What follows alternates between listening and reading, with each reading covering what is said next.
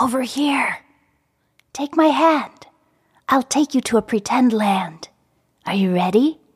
One, two, three. Whee!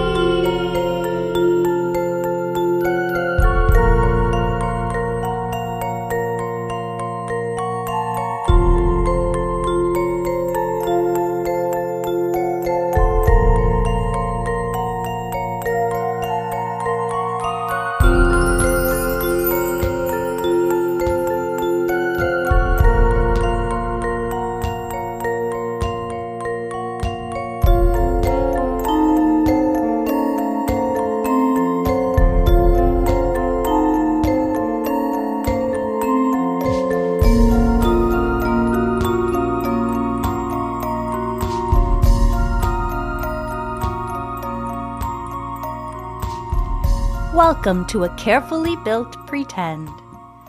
My name is Melissa, and I'm so glad you're here. Today we'll be reading a story called That Time I Didn't Listen. Do you ever have those moments where someone warns you about something, but you kind of want to find out for yourself? Or maybe you don't quite believe them. This is a story about moments like those and what our storyteller learned from them. Are you ready?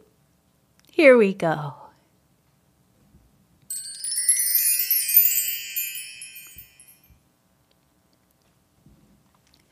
The first time I didn't listen, I was making Rice Krispie squares with my mom. We put a pot on the stove and melted some butter, then added some marshmallows to it and melted those too.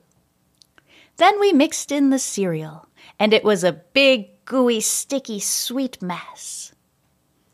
My mom took the pot off the stove. I turned to look at the burner. It was a pretty bright orange color. Don't touch the hot stove, you'll get hurt, said my mom. It's so pretty, I thought. I'll only touch it a little bit, I thought. I reached out my forefinger and placed it down on the bright orange burner.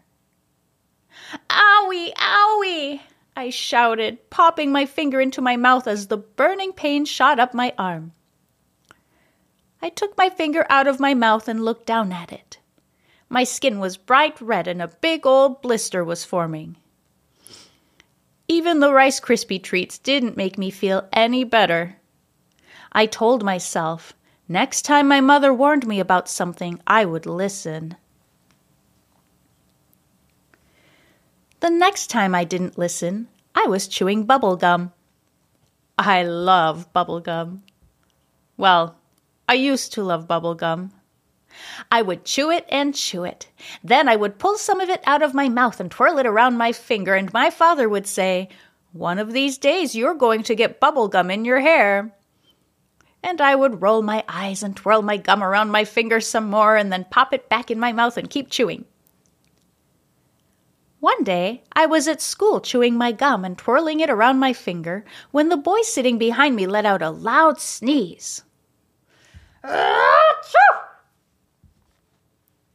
I was startled and quickly turned my head around to look at him, and before I knew it, you guessed it, I had bubble gum in my hair. I pulled and pulled on it, but no matter what I did, it was stuck. I ran to the restrooms and tried to clean it off with water and a paper towel, but it was still stuck. I put a hat on to hide the gum in my hair for the rest of the day. When I got home, my father took one look at me and said, I told you. He then got the scissors and cut the gum out of my hair. I looked very silly for a few weeks until my hair grew back. I told myself the next time my father warned me about something, I would listen. The next time I didn't listen, I was pushing the shopping cart around the store while Grandpa and I were doing groceries. I was only a little bit taller than the shopping cart. My eyes were just above the handle. After a while, I got a bit bored and hungry so I licked the handle of the shopping cart. Oh dear, said my grandpa. Shopping carts are covered in germs. You really shouldn't do that. I rolled my eyes and thought, what does he know? I don't see any germs. And I kept licking the shopping cart handle with defiance. A few days later, I woke up feeling very icky. I think you caught a bug, said my mom as she was looking at the thermometer. I missed my best friend's birthday party because I was stuck in bed with a fever and a sore throat.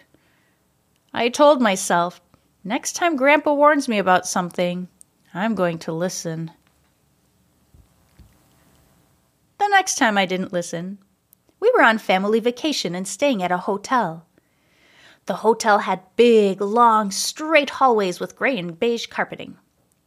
The hallways looked like racetracks, and I went racing down them every time we left our room. You really shouldn't run down the hallways. It's disruptive for the other guests, and you could fall and get hurt, said my older sister. She's just jealous because I'm faster than her, I thought, as I flew down the hallways at top speed.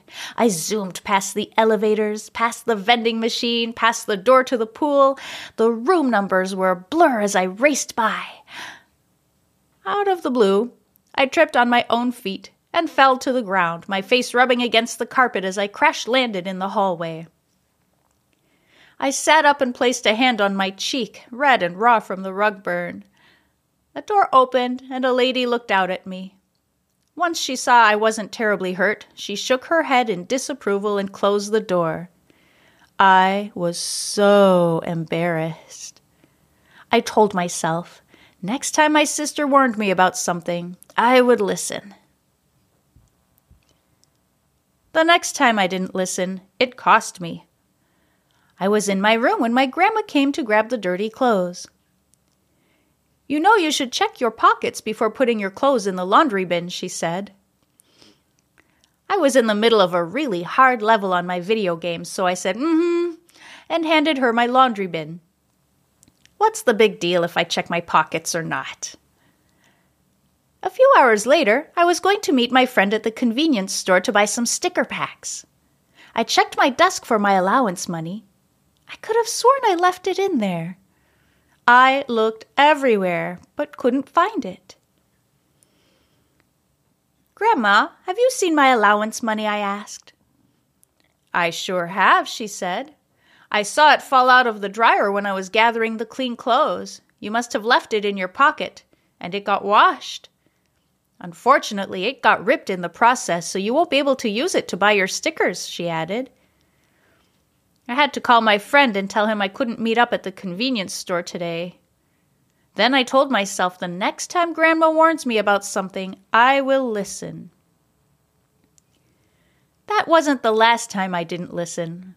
But as time went on, I learned that the people who love me weren't trying to be bossy or annoying or jealous. They were just trying to help and keep me safe. I also discovered that mistakes are how we learn all those times I didn't listen and had something bad happen because of it, well, I never did those things again. I never got gum in my hair again, or touched a hot stove, or left money or other things in my pockets, or ran down a hallway. I made other mistakes, but I learned from those too. Mistakes turned out to be precious gifts, just like the wisdom of others, and I learned to treasure both.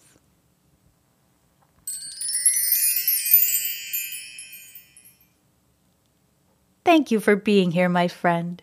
It's so nice to spend a little bit of time with you. I hope you enjoyed this story. Remember, people who love you are only trying to help, and even if you listen to them, you'll still make mistakes, but that's how we learn. Until next time, keep imagining, dreaming, pretending, and being a good listener. And I'll be back very soon. This podcast features original music by Canal and is brought to you by Things with Wings Productions and Phaeton Starling Publishing.